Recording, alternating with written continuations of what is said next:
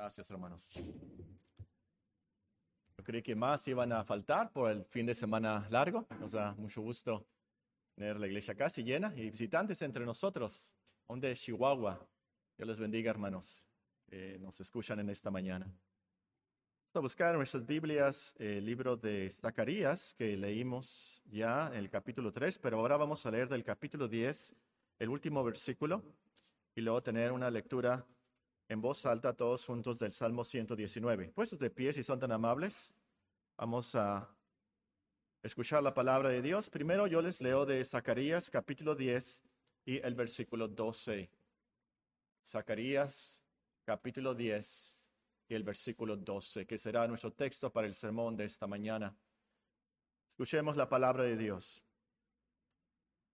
Y yo los fortaleceré en Jehová y caminarán en su nombre, dice Jehová. Se los leo otra vez. Y yo los fortaleceré en Jehová y caminarán en su nombre, dice Jehová. Y, leamos todos juntos en voz alta, manera de oración, del Salmo 119, comenzando con el versículo 17. Salmo 119, el versículo 17 al 24. Todos juntos en voz alta al final del 24 digamos en nombre de Cristo Jesús. Amén. Todos juntos en voz alta, Salmo 119, versículo 17 al 24. Haz bien a tu siervo que viva y guarde tu palabra. Abre mis ojos y miraré las maravillas de tu ley. Forastero soy yo en la tierra, no encubras de mí tus mandamientos.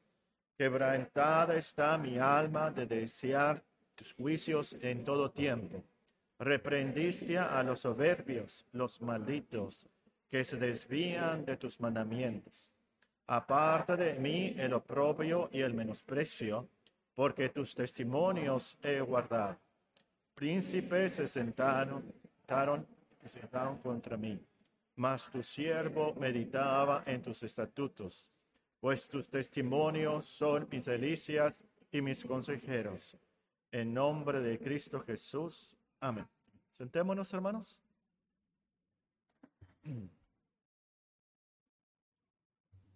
Esta mañana comenzaremos una serie sobre versículos preciosos escondidos. Versículos preciosos escondidos. Versículos con grandes lecciones, pero un tanto desconocidos. Casi no los leemos y probablemente el problema eh, que están escondidos y son desconocidos, el problema somos nosotros.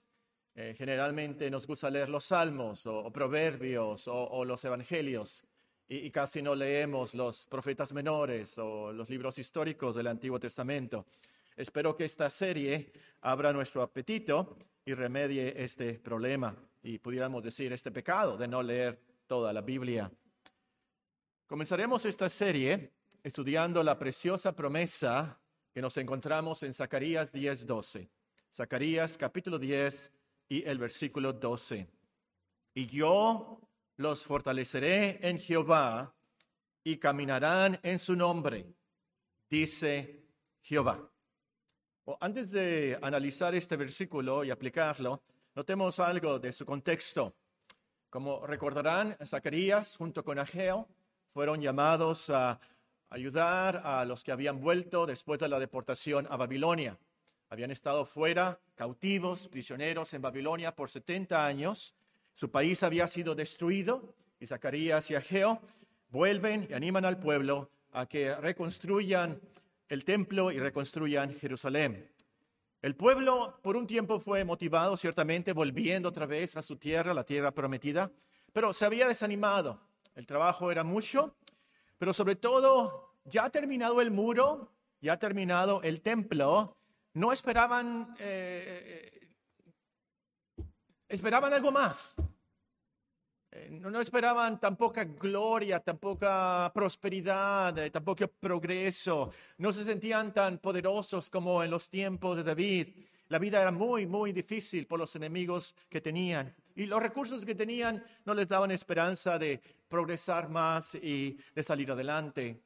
Pero sobre todo el problema es que estaban alejados de Dios, indiferentes en su religión, no ponían sus ojos en el Mesías, eh, veían los tiempos del Mesías como algo muy débil, eh, tenían ah, algo muy, muy lejos, eh, tenían muy, muy débil su, fe, su fe en Cristo.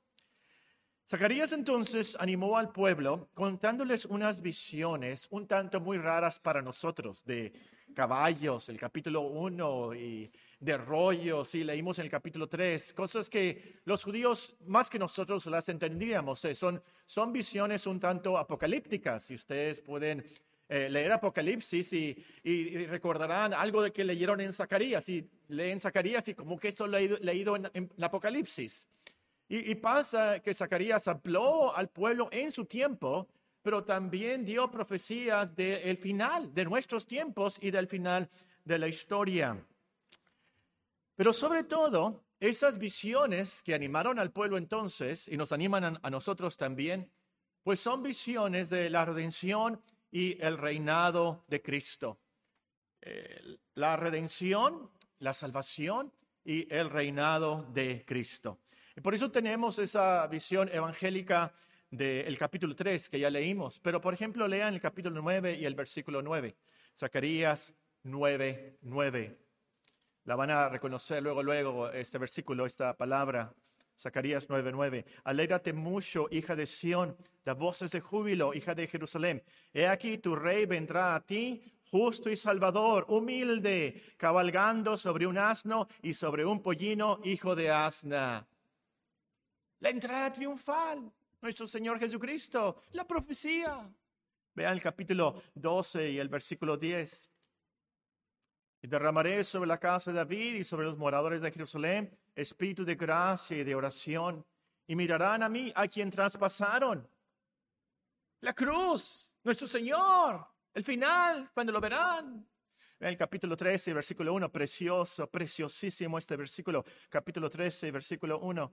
En aquel tiempo habrá un manantial abierto para la casa de David y para los habitantes de Jerusalén, para la purificación del pecado y de la inmundicia. También van a reconocer las palabras del capítulo 13 y versículo 7.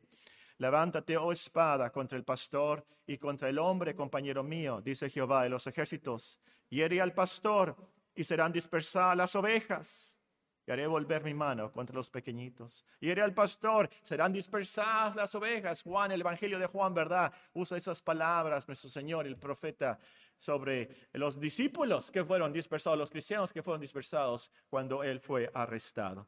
Ese es el contexto de nuestro versículo para hoy.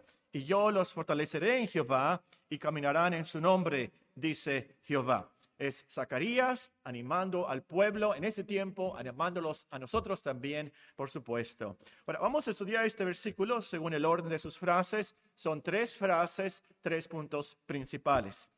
El versículo comienza con la frase, y yo los fortaleceré en Jehová. Y yo los fortaleceré en Jehová. Ah, la primera letra es la letra Y y yo los fortaleceré en Jehová. E, esta letra nos enseña que esta promesa es parte y la última de una serie de profecías y promesas de este capítulo. No las vamos a estudiar, tan solamente se las voy a leer.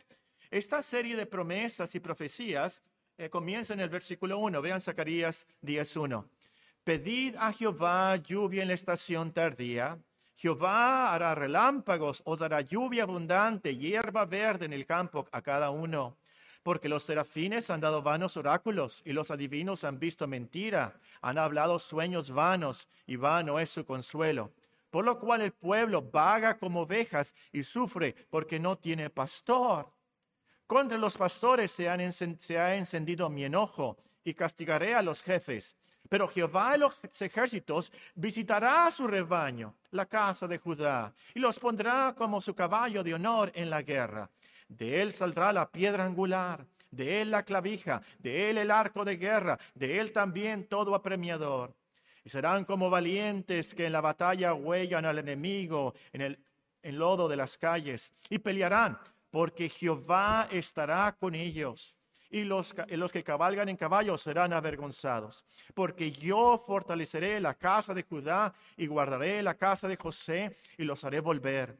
Porque de ellos tendré piedad y serán como si no los hubiera desechado, porque yo soy Jehová su Dios y los oiré. Será Efraín como valiente, se alegrará su corazón como a causa del vino. Sus hijos también verán y se alegrarán. Su corazón se gozará en Jehová. Yo los llamaré con un silbido y los reuniré, porque los he redimido, y serán multiplicados tanto como fueron antes. Bien que los esparciré entre los pueblos, aún en lejanos países se acordarán de mí, y vivirán con sus hijos y volverán porque yo los traeré de la tierra de Egipto y los recogeré de Asiria y los traeré a la tierra de Galad y del Líbano y no les bastará. Y la tribulación pasará por el mar, y herirá en el mar las ondas, y se secarán todas las profundidades del río. Y la soberbia de Asiria será derribada, y se perderá el cetro de Egipto. Y yo los fortaleceré en Jehová, y caminarán en su nombre, dice Jehová. Entonces, nuestro texto es la última de esa serie de preciosas y grandísimas promesas de este capítulo. Y, es de notarse que en este pasaje eh, eh, esto es lo que necesita el pueblo, ser fortalecido. Las ovejas son débiles, eh, el pueblo está dispersado, los soldados necesitan fuerzas para la batalla. Lo que ellos necesitan a lo último es poder. Y Dios dice, yo les voy a dar ese poder, yo los voy a fortalecer. Eso es lo que necesitan y Dios les dice, yo los voy a fortalecer. Y así Dios con nosotros. Él sabe cuando necesitamos ser fortalecidos. Sabe cuando estamos débiles. Sabe cuando estamos cansados. Él sabe cuando tendremos batallas en la vida. Y hermano, hermana, él sabe por lo que estás pasando en la vida hoy. Como dice el himno, si estás cansado y abatido, Dios lo sabe. Y déjame decirte, por eso te trajo a ti hoy. Por eso, por eso estás escuchando este sermón. Por eso te hizo escuchar las lecciones de esta gran promesa. Y yo los fortaleceré en Jehová. Qué gran promesa. Ahora, hay que aclarar de qué se trata esta promesa. ¿Qué significa que Dios nos da poder, que Dios nos da fortaleza? Es cierto que a veces necesitas ser fortalecido físicamente, que necesitas energía, fuerzas físicas. A lo mejor estás enfermo, enferma. Y claro que Dios puede fortalecer tu cuerpo. Eh, él hizo nuestro cuerpo. Nos formó en el vientre de nuestras madres, dice el Salmo 139. Entonces, Él, sobre todo como cristiano, escucha, Él monitorea tu metabolismo, cómo estás en tu hemoglobina, cómo está tu inmunidad, cómo está tu glucosa. Él sabe exactamente, lo supervisa, Él lo monitorea. Y si necesitas ser fortalecido físicamente para cumplir con alguna responsabilidad que Él quiere que cumplas, Él te va a fortalecer físicamente, sin duda alguna. Él lo puede hacer. Pero la promesa se aplica más a la fortaleza interior. O como dice el salmista, el vigor del alma, que es lo más importante, por supuesto, el vigor del alma. Se aplica más a esa fortaleza, a ese poder que necesitamos para vencer las tentaciones, a ese poder que necesitamos para vencer las tristezas, a ese poder que necesitamos para crecer en las virtudes de Cristo, tener más paciencia, dominio propio, el poder que necesitamos para hacer las cosas buenas que Dios ha preparado de antemano para que las hagamos. Es el poder que necesitamos, por supuesto. Más de esto en la última frase, en la siguiente frase. Pero lo más importante de la fortaleza que se nos promete aquí es que es una fortaleza en Cristo. Quiero que la vean con sus propios ojos, por favor. Vean Zacarías capítulo 10 y versículo 12. Y noten si se les hace raro el versículo. Noten si hay algo mal en la gramática. Muy bien. La promesa es, dice mi versión, y yo los fortaleceré en Jehová y caminarán en su nombre. Dice Jehová. ¿No se les hace como que está algo mal? Yo creo que si, cuando menos si yo hubiera escrito el versículo, yo hubiera escrito, y yo los fortaleceré en mí mismo y caminarán en mi nombre, dice Jehová. Lógico, pero no dice eso. El versículo está bien, no hay problema en la gramática. Jehová está hablando de otro Jehová. Jehová Padre se refiere a Jehová Hijo cuando dice, y yo los fortaleceré en Jehová. Es algo peculiar de este eh, profeta. Otros profetas también lo hacen. Habla Jehová de Jehová. Y dice, yo lo digo de él. Está hablando de Cristo, por supuesto, de Jehová Hijo. Y entonces, y yo los fortaleceré en Jehová. Es como el Filipenses 4.13 de, del Antiguo Testamento. ¿Se acuerdan en Filipenses 4.13? Todo lo puedo en Cristo que me fortalece. Es lo mismo aquí en el Antiguo Testamento. Y, y yo los fortaleceré en Jehová. y la lección es clara. Dios nos fortalece en Cristo. Dios nos da fuerzas, energía, cuando estamos en unión con Cristo, en Cristo, injertados a Cristo, para usar ah, esa palabra de Romanos capítulo 6, injertados a Cristo. La energía espiritual que necesitas la encuentras en Cristo. La fuerza para la batalla la encuentras en Cristo. La fuerza para la tentación, para la tristeza, la encuentras en Cristo. espero que me entiendan y que me explique bien lo que voy a decir aquí. Espero que nadie tropiece. Hay cristianos que reconocen su debilidad. Reconocen que necesitan más fuerzas espirituales porque caen en tentaciones, porque gritan y no saben cómo callarse, eh, porque quieren más virtudes y, quieren hacer algo, pero me falta, no tengo. ¿Y saben lo que hacen? Ah, pues voy a leer un libro. pastor, ¿qué libro me recomienda? el pastor, sin saber, ¿verdad? Nada de lo que está pasando en su vida, en su conciencia, en su corazón, yo le recomiendo un libro. Lee Conociendo a Dios por Packer. ¿Lo has leído? Léelo, es el primero que debes de leer. Y ahí van a buscar el libro y lo compran y lo leen. Y siguen iguales. ¿Cómo le hago? Y van a YouTube, al Internet, a buscar sermones y qué, ¿y qué hago?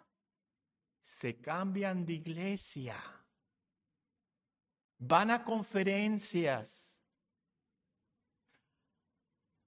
actividades. Lo que necesito yo es un retiro espiritual.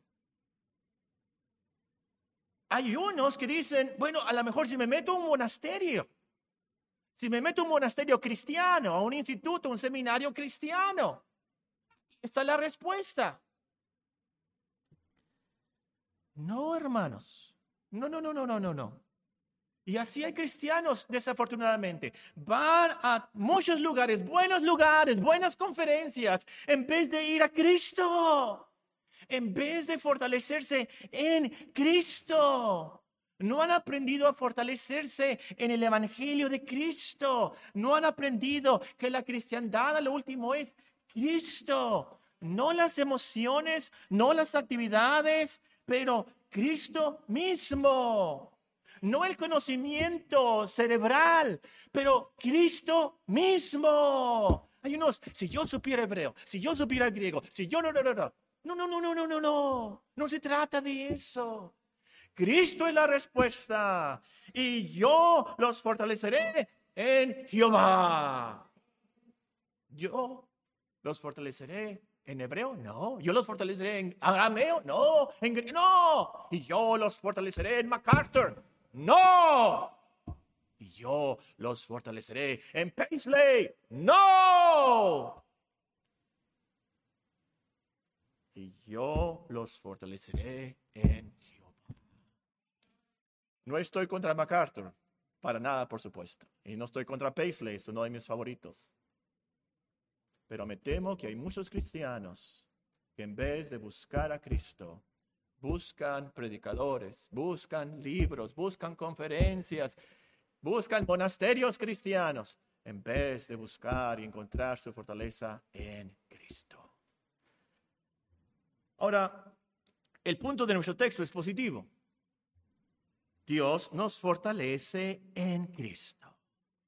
Si somos parte de su pueblo, que Él ha llamado, Él nos ha redimido, de seguro que nos fortalecerá en Él. Como dice la promesa del Nuevo Testamento, el que ha comenzado la buena obra en ustedes, la terminará hasta el día de Jesucristo. Esto es algo seguro que nos va a fortalecer. Yo no les puedo explicar, por supuesto, qué agentes espirituales, ah, químicos pasan a través de nuestro cerebro y nuestro corazón para que Dios nos dé la fortaleza. No les puedo dar una lista de versículos que deben de memorizar o eh, de experiencias por las cuales tienen que pasar y que Dios los fortalece así. Pero lo que sí les puedo decir que la escritura nos enseña claramente es que generalmente Dios nos fortalece a través de los medios ordinarios. Nosotros no vamos a tener visiones como en el camino a Damasco, como tuvo Saulo de Tarso, pero Dios usa en nuestros días el bautismo, la Santa Cena, la enseñanza bíblica, la comunión unos con otros, las oraciones. Es lo que usa Dios para fortalecernos. Que el miércoles a las 7:15 un hermano de la República Dominicana nos va a hablar a través de Zoom. ¿E-, ¿Eso nos puede fortalecer? Sí, claro que sí. Que entremos a, a estas paredes, a este edificio, nos ayuda. Las paredes no son mágicas, por supuesto que no. El lugar no es mágico, por supuesto que no. Pero Dios en su misericordia, en su sabiduría, ha decretado que los hermanos sean fortalecidos en el ambiente de la iglesia, en la enseñanza bíblica, e, e, e, en, el pan, en la copa de la Santa Cena, en el bautismo, en las oraciones. Es lo que Él ha decretado, los medios ordinarios. Y esto lo último es, es muy práctico. Y aquí pasamos a la segunda frase. Y yo los fortaleceré en Jehová y caminarán en su nombre. Caminarán en su nombre. Entonces, esto no se trata de que Dios nos da fuerzas espirituales para un concurso de Mr. Cristiano. Todavía, Mr. Sonora se dice, Mr. Bueno, no hay un concurso de Mr. Cristiano o señorita Cristiana o Mrs. ¿Verdad? Que ahí salen. No, no se trata de eso. No se trata de que Dios nos fortalece para poder apantallar a los demás o, ah, yo soy mejor que la hermana Tiburcia. No, por supuesto que no. ¿Por qué nos fortalece Dios? ¿Por qué te fortalece Dios? Para caminar en su nombre. Caminar, aquí como en muchas partes de la Biblia, se refiere al andar diario, a, la conducta, ¿verdad? Eh, lo que hacemos de lunes a domingo, cómo reaccionamos, eh, cómo trabajamos, cómo estudiamos, cómo adoramos, cómo comemos, cómo hablamos, cómo vestimos. De eso se trata. Caminar en la Biblia se el andar en la Biblia se trata de nuestra conducta. Muy bien, en su nombre. Se refiere, ya lo hemos visto en la Biblia, en su nombre, nombre significa la persona, la obra, el carácter de la persona. Jehová Hijo aquí, ¿verdad? Entonces, este versículo es Filipenses 4:13 en el Antiguo Testamento, en el Antiguo Testamento, todo lo puedo en Cristo que me fortalece. Y también es Colosenses 3:17 en el Antiguo Testamento. Colosenses 3:17 dice, todo lo que hacéis, sea de palabra o de hecho, hacedlo todo en el nombre del Señor Jesús, dando gracias a Dios Padre por medio de él. E, eso es el caminar. Todo lo que hacéis, o sea de palabra o de hecho, en el nombre Hacerlo todo en el nombre del Señor Jesús. Muy bien, ahora en la práctica, ¿qué, significa esto? Caminar en nombre de Cristo incluye mucho, por supuesto, incluye toda la vida, pero esencialmente se refiere a, a caminar, actuar dependiendo de Cristo.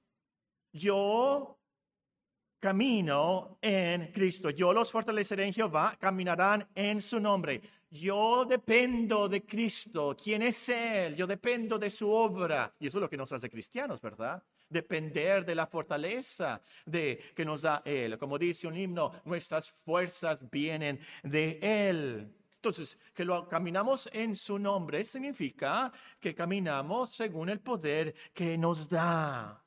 Dependemos de Él para todos. Sin Él no podemos hacer nada, ¿verdad? Como dice Juan. Y, y, esto es lo que le dio la valentía, gran valentía a David ante Goliat. Eh, ¿Se acuerdan de David, el rey David y, y Goliat? ¿Se acuerdan cómo comenzó la historia de David, verdad? Eh, ¿y, qué le dijo a, a Goliat? David le dice estas palabras. Tú vienes a mí con espada y lanza y jabalina, mas yo vengo a ti en el nombre de Jehová. Yo vengo a ti en el nombre de Jehová de los ejércitos el Dios de los escuadrones de Israel, a quien tú has provocado. Jehová te entregará hoy en mi mano y yo te venceré. ¿De dónde sacó tanta valentía? Yo vengo en nombre de Jehová. Yo dependo de Él. Yo dependo de su poder. Yo voy a vencer porque yo vengo en el nombre de Jehová. Y así nosotros. Así usted. Al confrontar esas tentaciones, esos enemigos, esos problemas, esos problemas gigantes, Usted va en nombre de Cristo, dependiendo de Él, dependiendo de sus fuerzas, y así es más que vencedor. Muy bien, entonces, caminar en su nombre se refiere a caminar, actuar dependiendo de Cristo. También, número dos, se refiere a caminar, actuar conforme a los mandamientos y modelos que nos da Cristo. En Cristo se refiere Caminar en Cristo se refiere a caminar, actuar, andar conforme a los mandamientos, a los modelos que nos da Cristo. Eh, eh, eh, en Cristo, imagínense, Cristo es el camino por donde vamos, ¿verdad? Y es el modelo, seguimos la línea que Él nos da, por así decirlo, siguiendo sus mandamientos, siguiendo su manera, siguiendo su, su modelo. En otras palabras, en las palabras de 1 Juan 2, 6, caminamos en su nombre cuando caminamos en sus caminos. Es lo que nos dice, ¿verdad? 1 Juan 2.6 a los que apuntan. Si decimos que andamos en Cristo, vamos a andar como Él anduvo. Obvio, lógico, siguiendo su modelo, como Él fue. Eh, yo, viví un tiempo en Phoenix, Arizona. La semana pasada alguien me preguntó, ¿y por qué, por qué hablas así? ¿De dónde eres? Yo, soy de Hermosillo, yo, yo llegué aquí en 1968. ¿Pero por qué hablas así? Bueno, resulta que yo nací en Guerrero de casualidad porque mi papá trabajaba ahí y luego viví en Sinaloa, en Culiacán y luego viví aquí en Hermosillo y luego viví en Phoenix, luego viví en Carolina del Sur y en Carolina del Sur mi compañero de cuarto era de Chipre, el otro de Pensilvania, el otro de Alabama, y toda esa mezcolanza de tonos y acentos, ese es el problema. Bueno, ¿por qué le estaba contando eso? Ah, sí, porque viví en Phoenix. Viví en Phoenix y en mi tiempo, no sé si ya pasó esta moda, pero en mi tiempo eh, era el tiempo de, las pandillas de, Phoenix. Y los, los pandilleros, eh, los muchachos y también las muchachas, pero más los muchachos, eh, caminaban de una manera muy peculiar, muy de ellos. No sé, a lo mejor por los pantalones que, usaban, eh, pero se me hace más que era imitación juvenil por las películas que se veían de los pandilleros en ese tiempo. Como, como que arrastraban lentamente, melodiosamente las piernas y los brazos, ¿verdad? No, mi dignidad pastoral no me deja imitarlos. Pero algunos de ustedes saben de qué estoy hablando, ¿verdad? Eh, no que ustedes hayan sido pandilleros, pero ya se, imaginan, ¿verdad? Eh, entonces, eh, cuando, llegamos, cuando llegamos a la escuela o cuando íbamos en el centro o en alguna parte y veíamos a un joven caminando, luego lo pensábamos, ah, pandillero. Porque caminaba como un pandillero. Traía los pantalones de un pandillero. Movía los, los brazos, ¿verdad? Como un pandillero. Se veía. Cuando alguien te ve caminar a ti, debe de pensar, cristiano. Este camina como un cristiano. Este anda como un cristiano. Por tu manera de ser, tu manera de vestir, tu manera de hablar, tu manera de comer, tu manera de reaccionar. La gente debe de pensar, ah, ese es un cristiano. Ese es un cristiano. Caminar en nombre de Cristo es caminar conforme a su modelo, conforme a sus mandamientos, como nos dice en 1 Juan 2 y el versículo 6. En último lugar, se refiere a caminar para la gloria de Cristo. Caminar dependiendo de Cristo, caminar como Cristo y caminar para Cristo, para su gloria, para su honra. Por eso queremos ser cristianos, para ser como Cristo, caminar para Él, para su nombre, para su gloria eterna. Ahora, hermanos, lo que quiero enfatizar de esta frase es que no es un mandamiento. El versículo no dice, caminen en su nombre. No es un mandamiento, es una promesa. Caminarán en su nombre. Es una gran promesa para el cristiano. Caminarán porque Dios los fortalecerá. Entonces, cambiamos de conducta. Dejamos de hablar malas palabras, dejamos de odiar, dejamos de, y ahí llena tú la línea, porque Dios nos da el poder, el querer como el hacer, por su buena voluntad, porque nos fortalece en Cristo. Esto es tremendo, esto es la cristiandad. No se trata de que yo voy a ser bueno para que Dios me acepte. Es porque Dios me acepta en Cristo, que me hace bueno y me da el poder y la energía, el querer como el hacer por su buena voluntad. Entonces, el chiste, la clave, no es el activismo, no es el emocionalismo, es Cristo, ser fortalecidos en Él. La tercera frase de nuestro texto es, eh, de nuestro texto es muy breve, pero muy poderosa dice Jehová. Y yo los fortaleceré en Jehová y caminarán en su nombre, dice Jehová. Cuando Dios dice algo, se cumple. Punto. Él dijo, sea la luz. Y fue la luz. Dios dice que nos fortalecerá en Cristo. Esto se cumplirá, de seguro. Jehová dice. Jehová es el nombre que, Él usa para recalcar su eternidad, que Él no cambia, que Él cumple sus promesas, que Él cumple su pacto. Entonces, ya que es Dios quien nos fortalece, lo hace eficazmente, lo hace a su tiempo, lo hace sabiamente y lo hace perfectamente. Esta frase estas últimas palabras son los que garantizan y sellan esta gran promesa. Esto es algo que Dios mismo hace, no los profetas, no los pastores, no ellos mismos, pero dice Jehová, yo los fortaleceré en Jehová y caminarán en su nombre, dice Jehová. Entonces, cristiano, cristiana, esto te da mucha esperanza para vencer los pecados que te asedian. Con esta promesa en la mano, con esta promesa en la mano, tú puedes orar, Señor, ayúdame, transfórmame. Tú sabes que yo quiero ser un buen cristiano. Aquí dice que tú me fortaleces y que voy a caminar en su nombre. Eh, tú lo has prometido. Cumple esta promesa en mi vida. Ayúdame, Señor. Yo sé que he fallado. Yo sé que he corrido a otras partes y he ido y leído otras buscando y no he buscado a Cristo. Perdóname y enséñame de Cristo, fortaléceme en Él para que pueda decir yo, todo lo puedo en Cristo que me fortalece, todo lo puedo en Él que me fortalece. Ahora, no comentamos sobre una palabra del versículo, la dejé a lo último para que te haga pensar. ¿Para quién es esta promesa? Y yo los fortaleceré. ¿A quién se refiere este los? ¿Para quién es esta promesa? ¿Para todos los hombres? ¿Para todas las mujeres del mundo? No, por supuesto que no. Por el versículo 8, sabemos que se refiere a los que son llamados.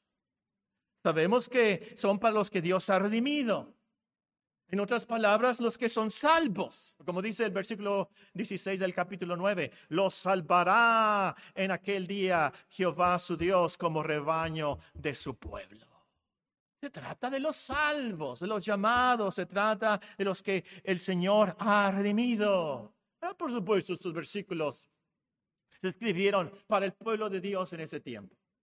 Pero más para nosotros, los cristianos, el verdadero pueblo de Dios. Nosotros somos llamados con ese silbido espiritual irresistible. Nosotros somos redimidos con la sangre de Cristo. Nosotros somos los salvos del rebaño de Dios, por supuesto. Entonces, la lección es que Dios fortalece a los que son de su pueblo. Dios no fortalece a los que no son de su pueblo. Dios no fortalece a los pecadores, por supuesto que no. Dios fortalece a los suyos, a los que esperan en Él. Entonces, amigo, amiga, te tienes que asegurar que te incluyes en este los. Solo con el poder de Dios, solo con su fortaleza vas a poder sobrevivir bien esta vida. Solo con la fortaleza de Dios vas a poder resistir las tentaciones en tu vida. Vas a poder resistir las angustias y tribulaciones. Es lo que más necesitas. Y solo con la fortaleza de Dios tendrás el poder, la fortaleza para ser perdonado, para arrepentirte y creer en Él. Sin el poder de Dios no te puedes arrepentir. Piénsalo, piénsalo. Tú no tienes poder para arrepentirte de ti mismo. Tú no tienes poder para creer de ti mismo. Tiene que ser el poder de Dios, el don de Dios, esa fortaleza. No hay ninguna manera de ser el pueblo de Dios, ser cristiano, sin esta fortaleza entonces. Pero lo más importante, solo con la fortaleza de Dios vas a poder vivir para el objetivo, la meta, el propósito con la cual, por la cual Él te ha creado y estás aquí. ¿Por qué te crió Dios a ti? Para alabanza de la gloria de su gracia, para su gloria. Un versículo preciosísimo, un tanto escondido, ¿verdad? Y yo los fortaleceré en Jehová y caminarán en su nombre, dice Jehová. Oremos.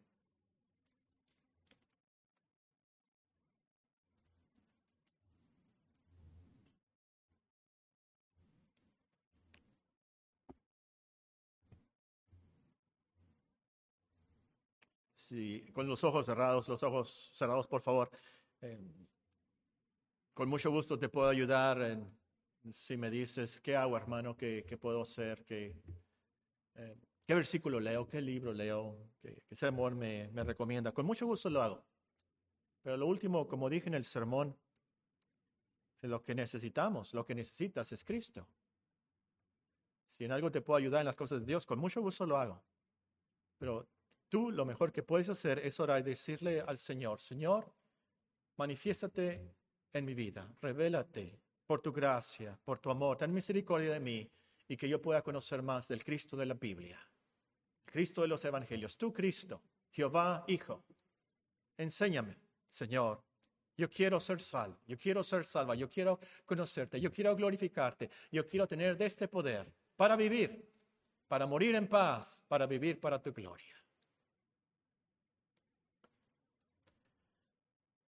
Nuestro gran Dios y Padre Celestial, te damos gracias por Cristo nuestro Salvador, el que intercede por nosotros, el que es el único mediador entre Dios y los hombres, el que es nuestro abogado.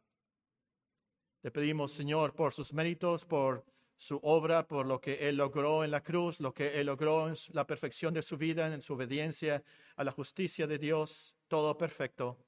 Te pedimos por esos méritos que eh, derrames tu espíritu sobre nosotros, que nos ilumine, nos enseñe, que inyecte estas verdades, Señora, a nuestra conciencia y en nuestro corazón que nos des esperanza y animes a tu pueblo como lo animaste en los tiempos de Zacarías y en los tiempos de, en los tiempos de Ageo. Que veamos a Cristo, eh, el, el Mesías, el ungido de Dios, para ser nuestro sacerdote, nuestro profeta, nuestro rey, nuestro gran Salvador. Señor, haz la obra que nosotros no podemos hacer y manifiéstate en nuestras vidas. Revela a tu Hijo en nuestras vidas, en la vida de nuestros hijos, la vida de nuestros amigos. Que aprendamos, Señor, de lo que son esas buenas noticias, que es Cristo, tu Hijo, quien nos perdona y nos salva y nos da todo lo que necesitamos para la vida y para la piedad. Te pedimos que bendigas a la iglesia en esta semana, comenzar esta semana que comenzamos, eh, que comencemos descansando en ti Eh, danos, Señor, este descanso que necesitamos en, en este tu día. Pedimos por las demás iglesias hermanas, especialmente nuestros hermanos eh, en España, nuestros hermanos en la República Dominicana, en, Chihuahua, en, el sur de México, nuestros hermanos que sufren persecución por causa de tu nombre. Te pedimos que tengas piedad de ellos y, de sus familias, especialmente sus niños. Te rogamos por las autoridades que están sobre nosotros en este tiempo, que des dirección, eh, que des sabiduría, y sobre todo, Señor, que les des la salvación que ellos necesitan. Bendice a tu pueblo, Señor, despídenos en tu paz, en tu amor, en Cristo Jesús.